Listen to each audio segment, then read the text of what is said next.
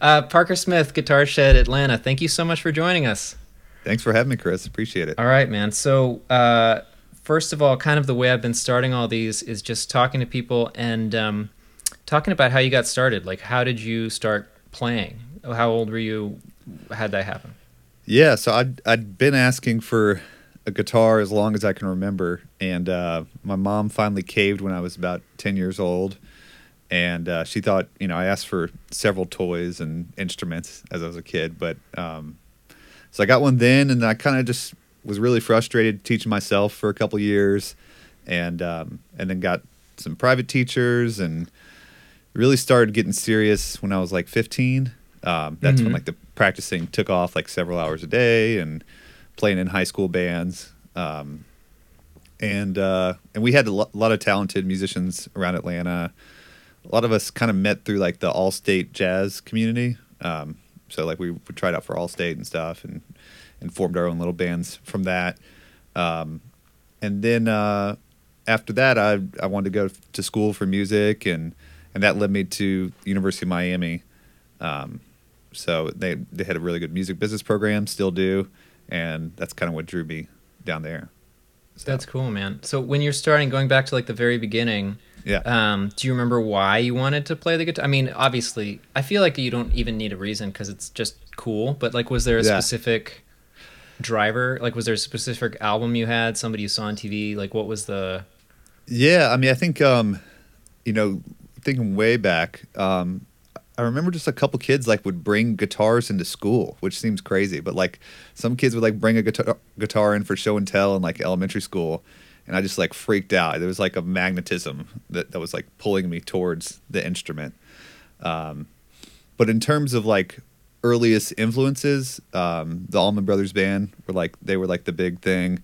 Um, I have I have an older brother and I have two half brothers that are a little older than me, and and they kind of got me into the Allman Brothers, and um, you know, being from Georgia and a guitarist, you know, it's kind of like, um, you know, instant connection. So I saw that's one of the things as I was kind of just getting to know you online a little bit that I saw that you guys are doing on your Facebook page um, is highlighting other like right for this month you're highlighting um, musician black musicians from Georgia. Yep. Um, it's such a rich that was such such a rich history, but it's such a cool thing that you're doing. I thought Thanks. like talking talking just about musicians. Is that something you generally do a lot on your social stuff or? Um, yeah, I mean, we try and kind of, um, just talking about other people, I thought that was a, a departure from what you see on most of the when you creep on most of the uh, Right. music schools. It's more like uh, it's February special. You know what I mean? yeah, usually a lot of, a lot of self promotion stuff. But, you know, I think at the end of the day, all of our teachers, like, we're all fans, you know, and, um, and even like during the pandemic stuff, like, we've been sharing music with each other, like stuff that we've come out with as artists or stuff that we're listening to. And, and we've done a couple of those like Brady Bunch type videos where everybody's in boxes. I Um, saw one from Christmas that looked really cool. Um. I was jamming along to it before. I forget the name of the song. Um, it was Donny Hathaway, um, and uh, th- it's called like "This Christmas." Um, and no, uh, it wasn't a Christmas song. It was like a oh, there's another one that we did, which was um, uh, "Don't Change Horses" by Tower Power. yes, yes. Yeah. I I was loving it. Thanks, it was man. awesome. Yeah, we've got a we got a talented group, and those those projects have been super fun, and we've, you know, those are just for fun for us. How, how do you know. do that? Do you did you do that on Zoom or do you does you do you record like one side at a time and then send it along? How did you guys do that? Well, it, it kind of evolved. So for the Tower of Power one, that was the first one we did, and um, what we did is we kind of like recorded all the the audio and video, and then we kind of just mixed everything together at the end, like the audio and the video all at the same time, and then we learned from that, and that process was pretty difficult. So um, the next time around, we we all recorded audio tracks and then sent them to our piano teacher Chris, and he just got all the audio together, got that synced up really good, and um, and then we did the video afterwards. So that's oh, cool. to work a lot better. And some people like re-record their video to like mime it or whatever, but um, that was that was huge. And you know, because it's like sometimes when you have people playing along with the track, it's like the time isn't always right there, and you know, we just wanted everything to be synced well. So Yeah, no, it came off really well. It's really cool. thanks, man. Um, going back to the, like the beginning, like, do you remember what guitar uh, your mom bought you? Yeah, I do. It was a uh, a Mitchell acoustic. It was just kind of like a very beginner. I think they're still around, Mitchell. Um, you know, probably like a two hundred dollar acoustic guitar. I got it for Hanukkah, and I remember Mhm. opening the case, and I I didn't think it was a guitar. Like I saw just like the the neck portion. I thought it was like a trombone. I was like, Oh, because the case must have been like a, a trapezoid kind of thing, yeah, yeah. It was like uh, or the box, whatever. Yeah, the box exactly. Um, and and then I like saw his guitar and just like totally freaked out. And it came with a, a little book that um, you know, I, I can't remember the method book. I don't I don't really think it's made anymore, but yeah, some method book that came with it.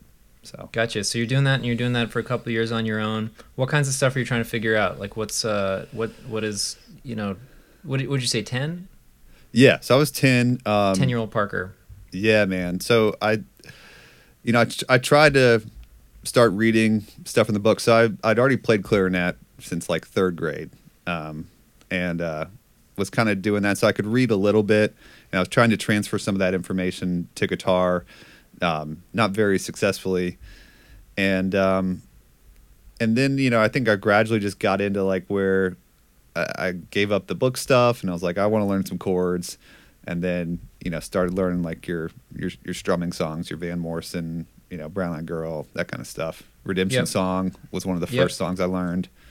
Um, so, and uh, and yeah, and that's where the guitar teachers kind of helped out too. Um, you know, I had I had a couple guitar teachers. They weren't that memorable early on, um, but then, like I said, once I got a little more serious around 15, then that's when like my my first real teacher was. So. Did you have a couple because you were like, ah, this isn't really doing it for me, or did you have a couple because so and so like went to college or whatever? Yeah, I think I just didn't really connect um, with. so the you teacher. said you said to your mom or something like, "Hey, man, this isn't.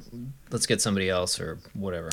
I think I think so. Yeah, I mean it's hard to remember way back then, but um, I think that's kind of what happened. But uh, you know, that That's was pretty uh, cool for a you know, s- 12, 13 year old, whatever, however old you were to be like, eh, this isn't working out. Let's find some like I don't know if that's actually what happened. Like that, I would have just continued to do those lessons and not enjoyed them forever.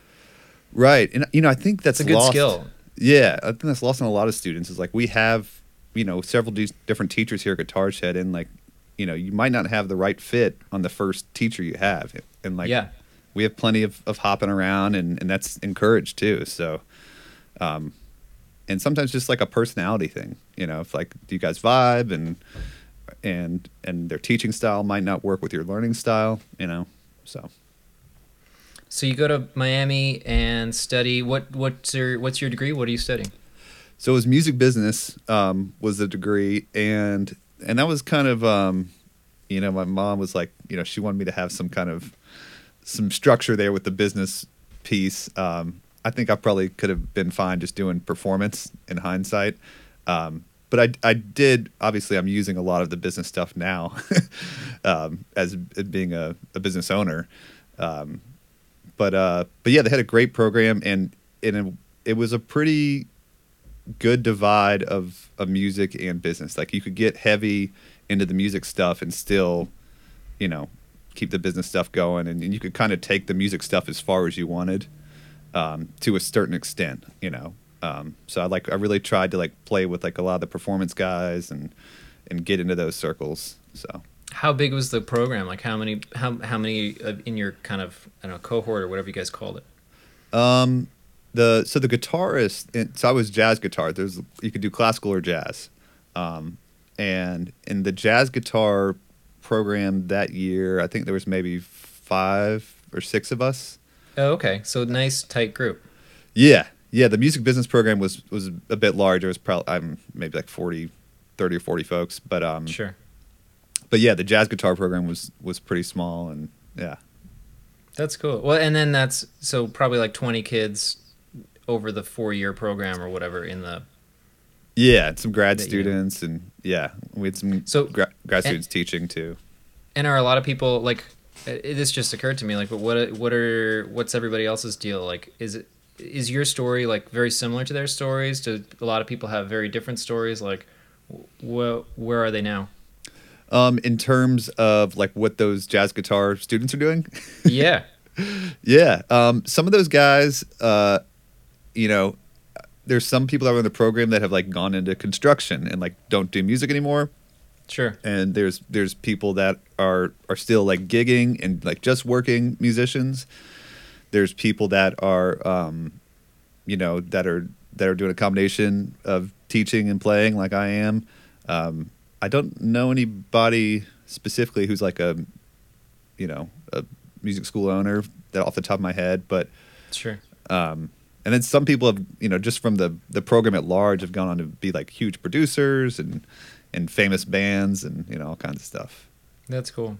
It just occurred to me because we're in this unique time where like we probably know what a lot of the people that were around us at that time were doing just because of the nature of s- social nonsense and LinkedIn and whatever.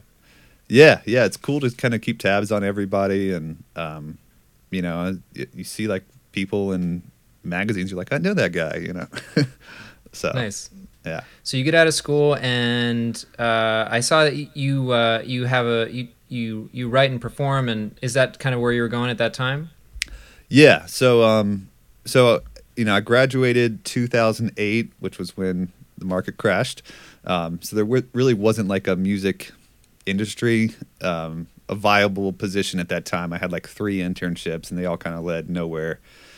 So I got a little burnout on that, and um, I was like, you know what? I've I've been teaching. I started teaching when I was like 16, um, guitar, and just you know, cousins or family friends, and you know, I'd always been teaching even through college, and um, I just kind of like fell back into that, and um, and started teaching Do a it- bunch. Yeah. Yeah.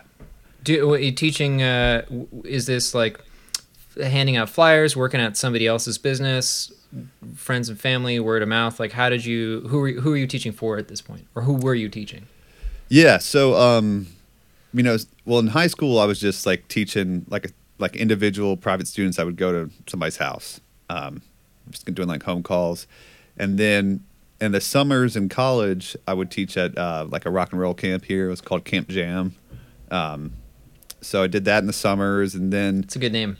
yeah, yeah, it was it was cool and met a lot of good musicians there. Um, and then after that, after um, you know, after college, I kind of fell back into uh, some of the Camp Jam stuff, and then started teaching out of a couple different studios here in Atlanta, um, and and then also um, was teaching preschool group music classes in the mornings. So I was just like teaching nonstop.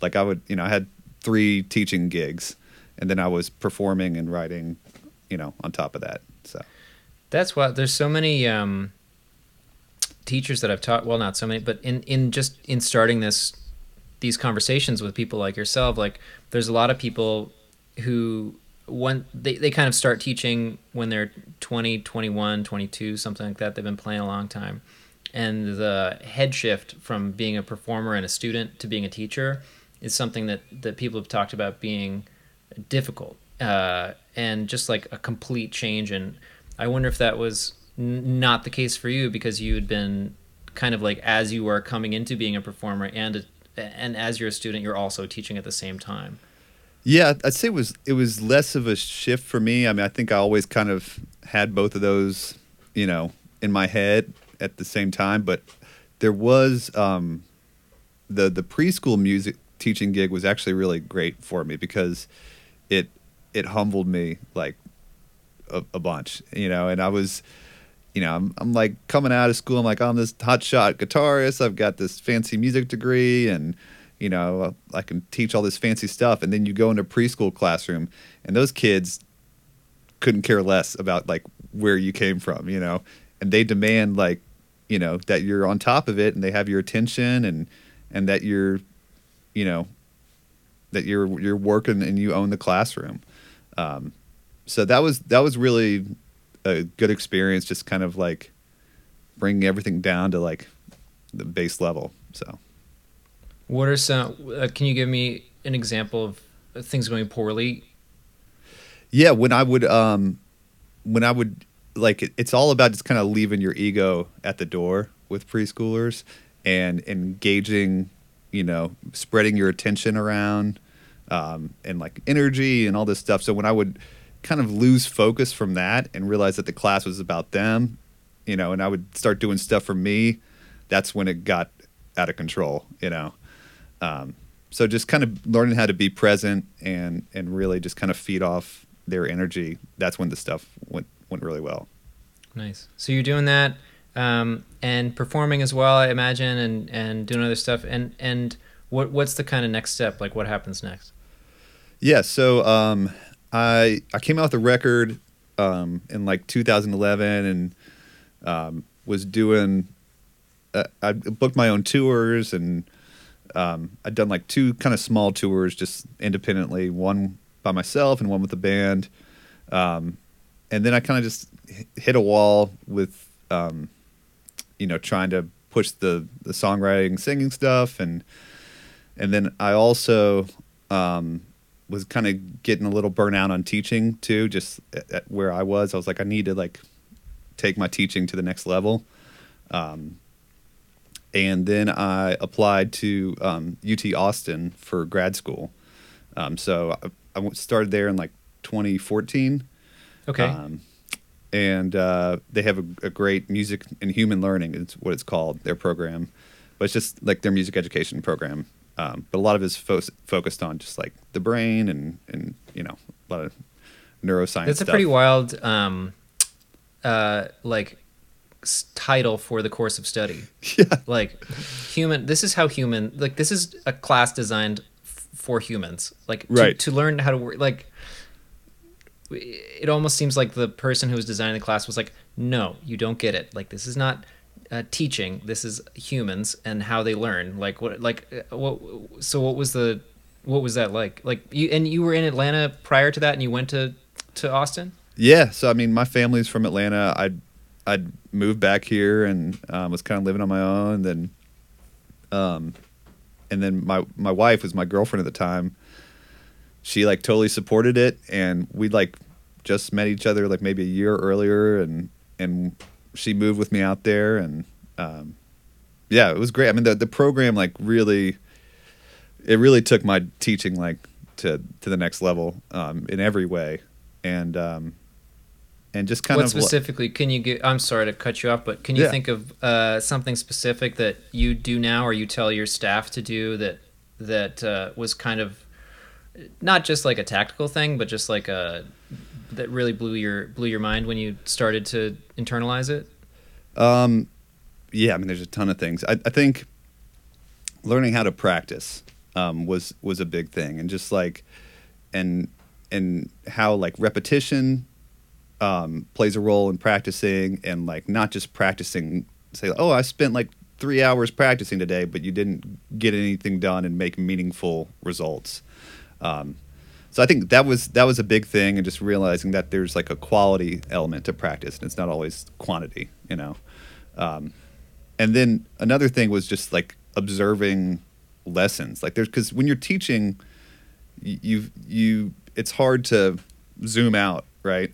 Because you're in it, and we had all these lesson observations, and, and watching myself teach, I was like, man, like that was pretty sobering.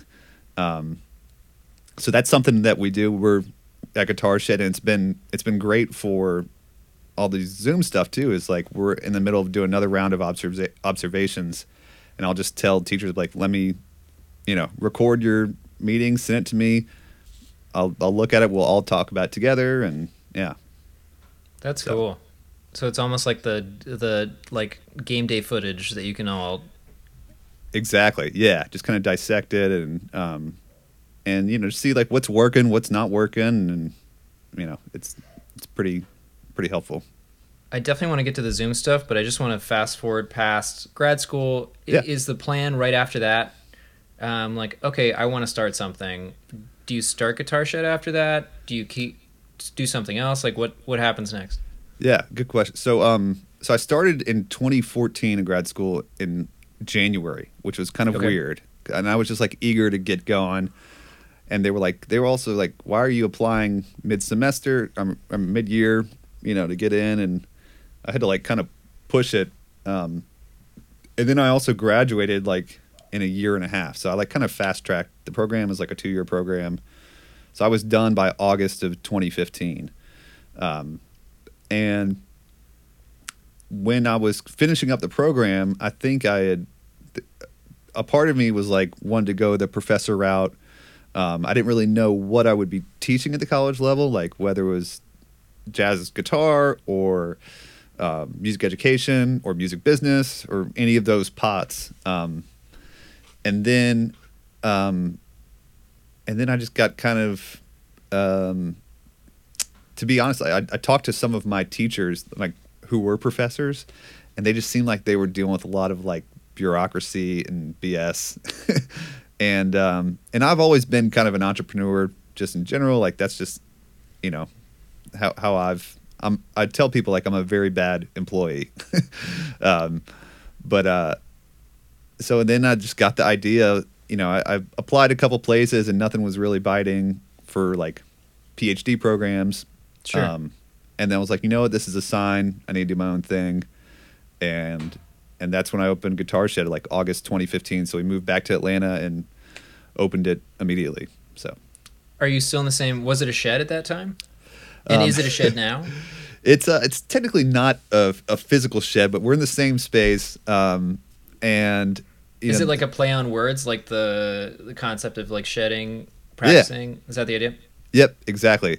So I'm, I'm glad you picked up on that. It was also like kind of my code for like, you know, finding the mu- the musician musicians who like you know know about shedding and stuff. So gotcha. And is that is that who your who your students were at first, or or what is your like who who who did you start?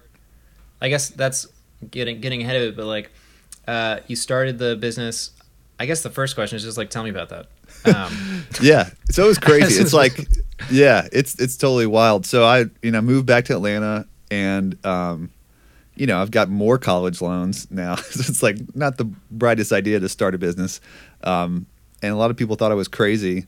And people thought I was crazy when I called it Guitar Shed. They were like, you should call it like the Parker Smith Music School or something. Or, you know, I was like, no, I want it to be this. Like, guitar is, is my, my love. That's my thing. That's what got me in this. And, you know, the shedding has like a double meaning. I like that. I like that it's simple. Um, you know, and, and people can kind of you know remember it. It's easy to say. Um, so yeah, so I I started it and um, I found a space here in Atlanta, and um, pitched it to my landlord. And you know, found this landlord, and she was really willing to like kind of grow with me, um, and uh, and I it was just me in the beginning teaching. I had four students the first week, um, which is crazy. um, so it's not so bad. I mean, it's week one of anything. Week one, yeah. Having four clients, that's not bad at all. Yeah. So, um, and then it's just kind of gradually grown, and and now we've got 16 teachers and over 300 students, and um, that's so awesome. That's fast forward five years. sure, but man, that's fantastic. So yeah. how did you go from that? Like, talk to me about that first year. Like, you so you start with four students. At the end of the first year, you have, I'm sure, dozens anyway. Um, how do you go from having four students to having whatever you had a year later? Yeah, so it was it was really organic, um, and I, you know, initially it was me teaching guitar and piano, and then I had gotten to a point where I've got pretty basic piano skills um, where I needed a piano teacher, just like out of necessity. It's like I've got some students that need an actual piano teacher here. Um, so that was the first person I hired. He's still here, and um, and then you know we both started filling up and then i hired another teacher um, on guitar. So i had like another guitar teacher. And and then it just kind of kept snowballing until um, and you know all this time i'm doing all the admin stuff and and teaching and and managing and um and you know and it, it's working. Like i still you know was finding that that balance. But then we got to a certain point. I was like, I need, you know, just an admin person in here for when I'm teaching. So when people walk in the door, it's not like an empty space, right? Sure.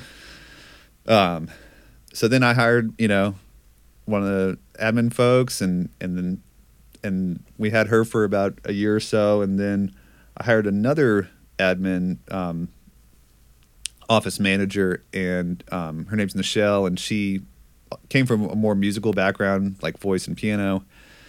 And she started out just doing admin stuff, and then we've transitioned her over to doing both. So she does admin and teaching. Um, I imagine that the people that would apply to work as an admin in a place like yours would probably be like the kinds of people that could transition into other things in music.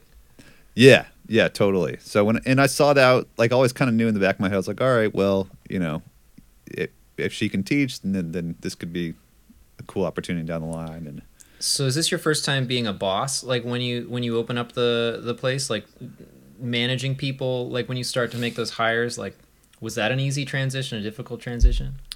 Um, it it's not the first time. So I um, I while I was at Miami, I'd um, I started like a music festival called Swamp Stomp. Okay. And uh, and we had that a Good couple name. years. Thanks. Um, the name that name wasn't my idea, but um, but that was kind of like my first experience. I guess just kind of managing a bunch of people. Um, it was you know in the grand scheme of things, it wasn't like a huge festival, but we had you know it was just a big party. We had probably like fifteen hundred people one year. Um, It's a big party. yeah. So, um, but that, yeah. So that was kind of my previous experience. And then I've I'd been in, you know, just bands and stuff, working with with people and and you know, I guess you could call it managing my own band and, and just you know, so that I think that was like also just learning there like how to deal with musicians, you know, which are different breed. Sure. Um, so so it sounds like it was pretty smooth. it was uh, Y- yeah. the the hardest part for me is the hiring and the firing you know i think that's that's been like the most difficult thing it's um for different reasons but um you know, talk just- more about that. How specifically? Yeah so i i think the hiring piece is just like you know you can have somebody that looks really good on paper and and gives a really great interview you know but at the end of the day like until they get in and are teaching in your space like it's hard to really tell if that's to work out. Um so it, it it's taken me a while to dial that in and i'm still you know still working on it. That's like something that's just like always going to be a work in progress. Um I And then- imagine and like oh uh, sorry you go ahead go please no no i was yeah, i was going to talk about the firing piece but oh yeah no please tell me yeah Yeah, and then that just it's just not fun. You know, it's it's um but it, it's always something that it's like a breakup, you know. So it's it's one of those things where it's like you probably should have done it months ago. and your part of you is relieved after it happens, but you still feel bad, you know, and it's like just dealing with all of those emotions and and um you know, it's just it's not fun, but yeah. I imagine that also like in that kind of a environment, um, unlike a lot of jobs, you have pretty direct uh, feedback coming because there's people coming and paying whatever they pay to to spend an hour with this person, and then they either don't come back the next week or you hear about something or what you know what I mean. Like in in a lot of jobs, somebody goes and sits at a desk and they might not do a great job, but there's not a third party that's directly uh, related to that. Like I wonder i i when when things don't work out, is it usually that you're seeing like external factors like coming in and, and essentially like flashing a red light at you saying like this person isn't working out or is it something else that you're seeing Yeah, I, well, I think it's a number of things. Um, sometimes it is those external factors where you'll get feedback from multiple students over time, and like, and and when, whenever a student leaves, we always kind of like open the door to like, please share any feedback you have, you know. And a lot of times people don't. Um, some people might not be comfortable um, sharing feedback, positive or negative, and um, so sometimes you don't get it, but then sometimes you do, and people are like, well, you know, the teaching style wasn't a good fit. So you have to kind of read between the lines sometimes. And then there's also the metric of like how many students this person is losing or how many students they're maintaining, you know, so I can I can look at that. Um, and then also just looking at their behavior and um, and their teaching ability. You know, it's like how I, I don't care how good of a musician you are. Like we're all good at this level. You know, if you're in here, like you're a good musician. It's like, are you a good teacher? You know, that's that's really what it comes down to. Um, so it's, it's kind of all of those things are, are what informs my decision to like let somebody go. You know. Do you ever feel? Um, so I have I have two uh, kids, and I sometimes find myself saying things, and just afterwards, like immediately afterwards, just the thought, just thinking like, man, I am so lame. Like I wonder if you have that, like you know what I mean? Like after you're just like, I don't know. It doesn't matter what the thing is, but I I'm constantly realizing how incredibly not cool I am because uh, of the things I say. I wonder if you have a similar feeling as a business owner, like. Yeah, totally, man. I mean, there's there's stuff that I'd never never would have thought I'd had to deal with. You know, just like I was like, this is what I'm doing right now, and it's like just whether it's, um, you know, just like mundane stuff, you know, around the business and, um, you know, replacing things and just stuff breaking and like, okay, this is this is what it is. So, gotcha. Um, um, but I take great, you know. Oh, go ahead. Of, sorry. Yeah. Yeah, I would just say I, I take a lot of pride in that stuff too, and um, but you definitely have those moments. You're like, you know, you wake up, you're like, what? What am I doing? oh no, it's not even what am I doing. Sorry, that's not what I meant to, point out. I just meant like after I've told you know my my son like stop uh, playing with that whatever you're gonna break it, and I'm just like, God, I'm so lame. Like I just meant in the expl like in what I'm actually saying. I, f- I feel uh, it's turning into a therapy session for me. yeah, no, just like you're adulting, you know. Yeah, yeah, yeah, man. yeah. Adulting it, sucks. Yeah, and it just kind of happens overnight, and you know, here we are.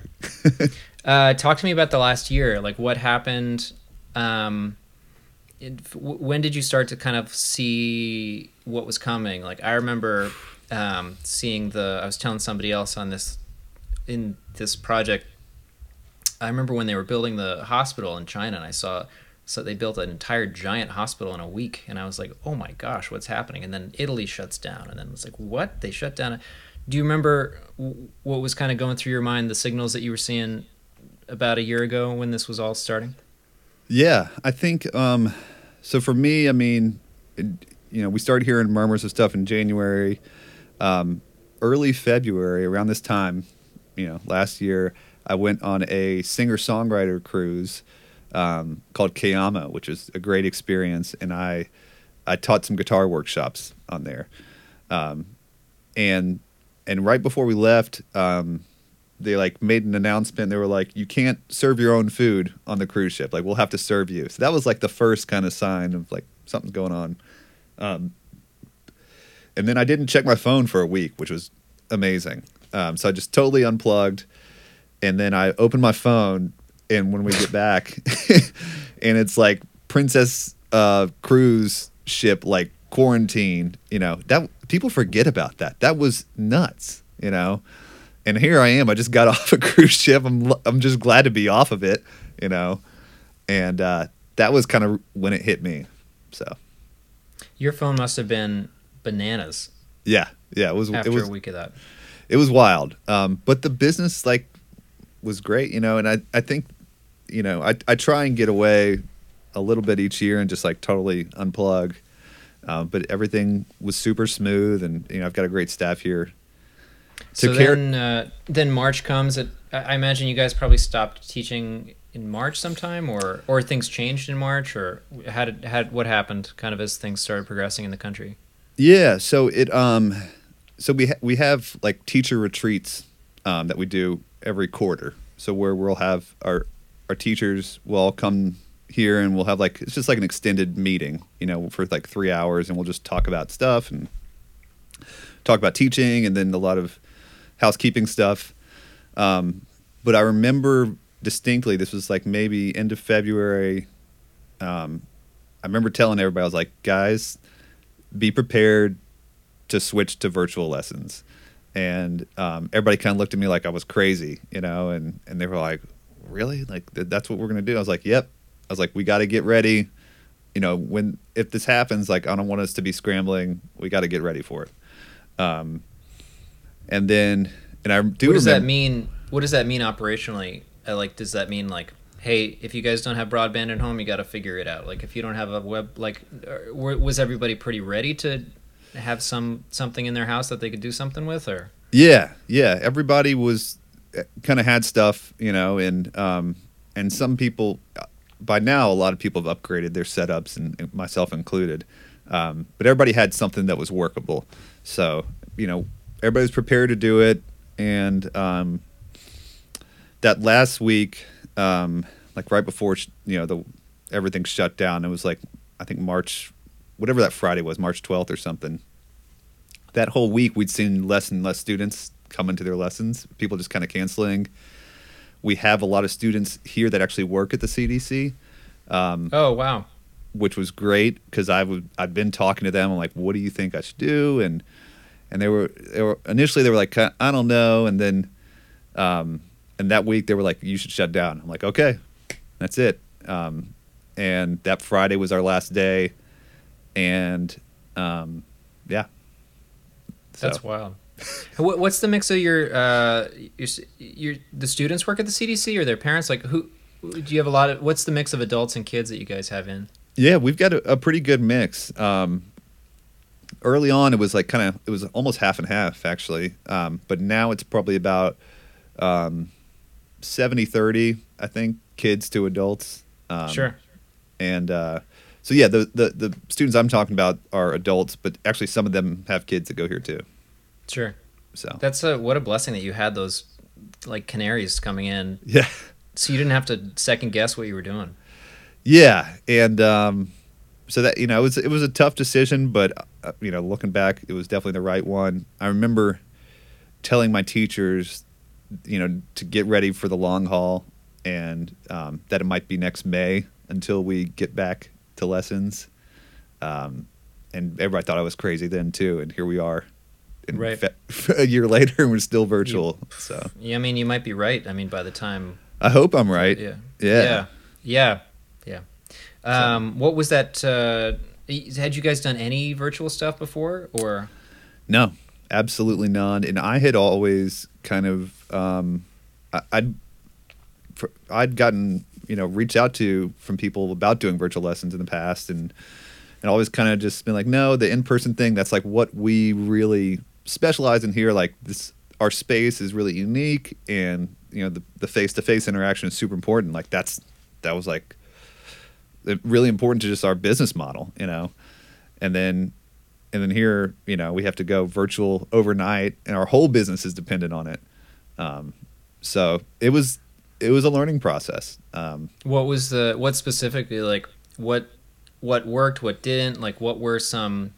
Uh, one thing I've heard from from other people is that the, the, the big thing is like playing together is not something that is conducive with the lag on stuff. Like what what other things have been surprisingly worked really well? Like what has been a challenge? yeah i mean there's you know we could we could spend another hour or two just talking about the the virtual stuff i think um you know everybody was concerned about the playing together and still are now. Um but i i think like once we stopped kind of trying to fix that then the lessons got better.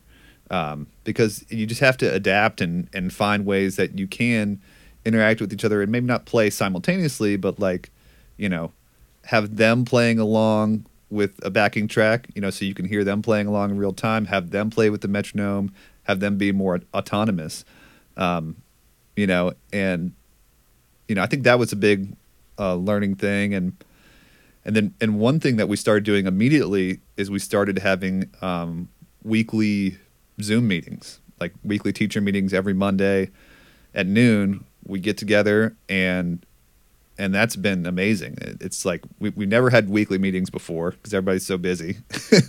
And um, like i said we had these teacher retreats you know a, a few times a year but that was it. And we've kept up these meetings and and just learned a ton from each other on like everybody just sharing you know their tactics and like okay well you know i've got this problem. Does anybody have any ideas? They're like yeah try this you know or here's this great app or you know, you can do this screen sharing thing, you know. So it was, it was really just kind of like a, you know, a melting pot of everybody's techniques. That's wild. That must have been a real snowball. Like especially like once, yeah. Yeah, and it's it's really like it's brought us a lot closer too as teachers. You know, we just like um, we see each other every week, and you know, I think it has been a blessing. You know, oh, I hadn't even thought ways. about that. That when you're in person, um, all, all your instructors probably had different schedules. Some of them are not teaching full time. Like so, if you know so and so comes in on a Tuesday and some somebody's Thursday through Saturday, they might not ever even see each other. Yep, totally. And yeah, we have teachers that you know some teach one day a week, some teach four days a week. You know, and everybody's ske- schedules are staggered, and um, so That's cool. yeah. Um, I don't want to take up too too much of your time, but I have this uh, set of questions that I've been asking everybody at the end, um, and uh, I have a vision that that will have some kind of a mashup of everybody's answers to the questions, kind of put up together. Um, Sure. But if you're game, uh, can I ask you a few questions? Yeah, absolutely. Cool. All right. So, uh, some of them, feel free to be as brief or as verbose as you want. Um, doesn't matter. Um, so, what was the first chord you learned on that uh, guitar that you got when you were 10 years old? Oh man, I'm trying to think back. Um, it was probably like a partial G chord, is what I would imagine. Just like third fret of the you know first string. Um, yeah, either that or like an E minor. That probably that ties right into what you teach in your lessons. Like when you're working with students, like what what is the first chord that you teach them?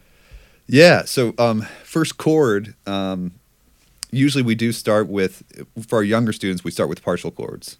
Um, so we use um, most of our teachers use like the FJH series. They have this thing called the Young Beginner Guitar Method. Um, and what I mean by partial chords um, is just playing like you know the bottom three strings of the guitar, or three or four strings, um, and not playing like the fifth or sixth string. So um, that's usually we start with like G, G7, C, and then you can start kind of building some songs from there. Um, so yeah. That's nice. As an aside, have you seen this thing called a Loog? Um, no, I might have. Can you describe it? It's cool. It's I have one for my son. It's a three string guitar, Yes. um, and it's tuned exactly the same as a regular guitar. Um, so it's the same idea. You're playing those partial chords, but you know you get the whole. It, feels like a real thing for them. It's cool, and then you can obviously like take that and bring it into the regular guitar. Yeah, I think that's great. I mean, I think partial chords are huge because it you can really it's less overwhelming. And a lot of our students actually like start on ukulele. Like if we have five to seven year olds, a lot of times we'll suggest starting on uke.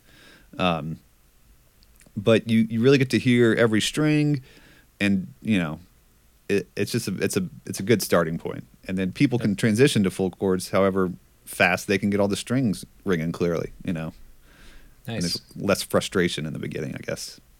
That's cool. Um, what kind of guitar do you advise students to buy?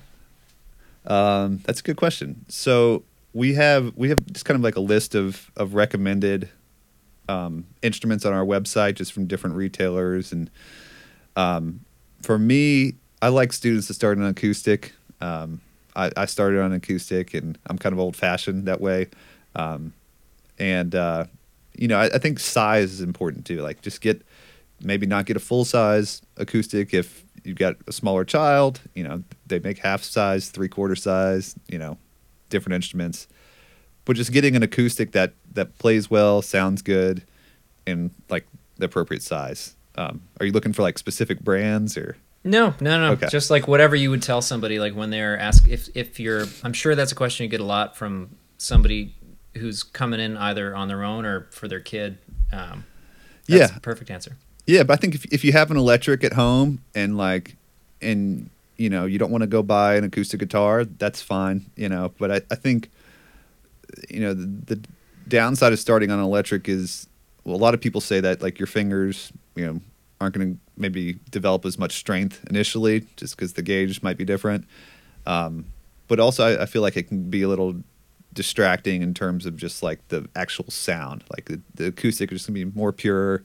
There's less stuff in the way. you can get less distracted by pedals and you know all that stuff. So. For sure, for sure. Um, what is? I don't remember if we touched on this when we were talking about you getting started, but what's the first song you remember uh, playing?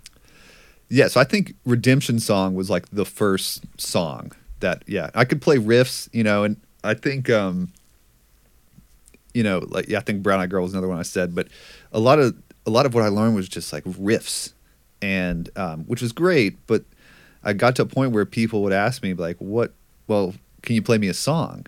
and and I looked at him. I was like, "I don't know any songs," and I've been playing guitar for you know a little while, and like I didn't know any songs, so that was kind of a, a big aha moment. I was like, "All right, I need to like learn some tunes," you know. Yeah, for sure. So Um, what is just a couple more of these? What is one thing that you tell your students to do that they reliably do not? tune.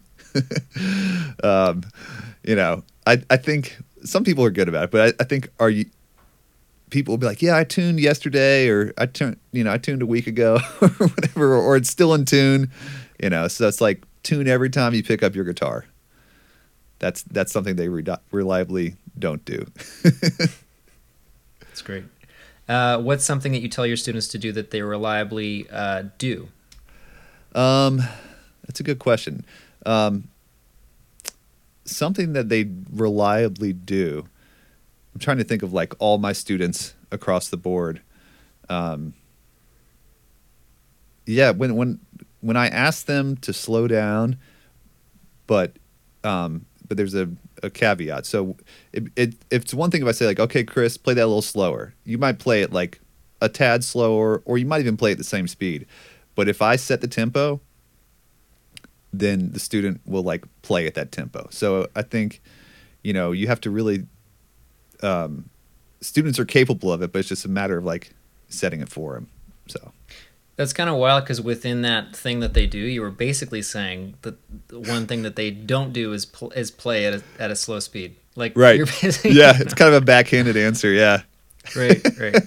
Um, what is your go-to song that you teach people who have never played before when you're trying to get them into like lesson one, lesson two, like when you're trying to teach them that they can do this?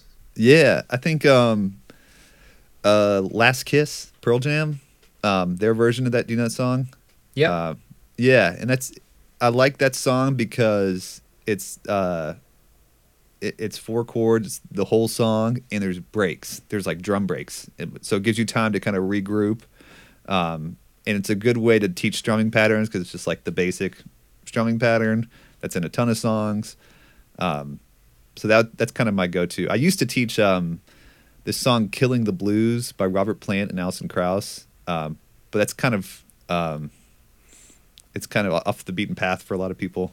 Um, I know that record. I remember when that came out. I was that was awesome. I, I was like, oh man, this is great. And I've listened to that record a whole lot of times. I don't know the names of any of the songs on it. yeah, How does that go? Can you sing a, or like hum a little bit of it? yeah, it's it's um, it's like uh, it's it's like D A G D. Um, I don't want to do the Alison Krauss thing, but um, okay. uh, but it's it's super slow, which is great, and it's just those those four chords, and um, you know that's what I really liked about it too. It's just like something repetitive that's just like a, a few chords, you know. Nice. So- Um, if you were not a guitar teacher and you had to pick a job outside of music entirely, uh, which uh, job would you attempt? Um, I would open a restaurant. I what would kind of restaurant? So um, I've already actually kind of thought about it. this. Would be like my retirement job, um, like kind of like a health, healthy food, um, like food truck in like the Florida Keys would be great.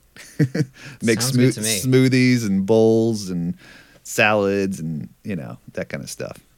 That's great. And then 7 p.m. door shuts.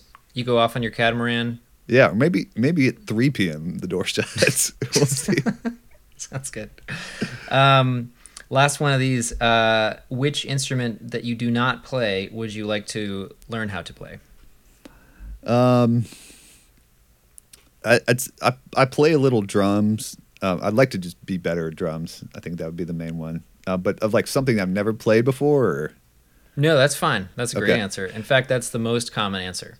Yeah, I Um, figured. I and, figured and one that I share too. It's just like from guitarists. Yeah, who doesn't want to play drums? yeah, it's super fun. I mean, we've got a drum set here, and and I'll just bang around on it. Um, but I just I wish I was better.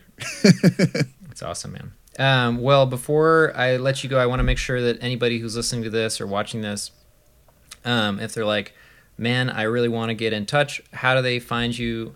Are you doing students outside of the Atlanta area? Like, basically, just talk a little bit about how people can uh, get the full Guitar Shed experience if they want it. Sure. Yeah. So we are um, we are teaching virtually all right now. So we are accepting students outside of the Atlanta area. Um, one of our teachers is actually in Brazil right now. Um, so we, we are kind of you know a little spread out. Um, but you can reach us at guitarshedatl.com. That's our our website, and that's also our handle for Instagram, Facebook. It's Guitar Shed ATL. Um, so that's the best way to reach us. Then you can call us, you know, anytime during our, our business hours or email us at uh, lessons at guitarshedatl.com. So Nice.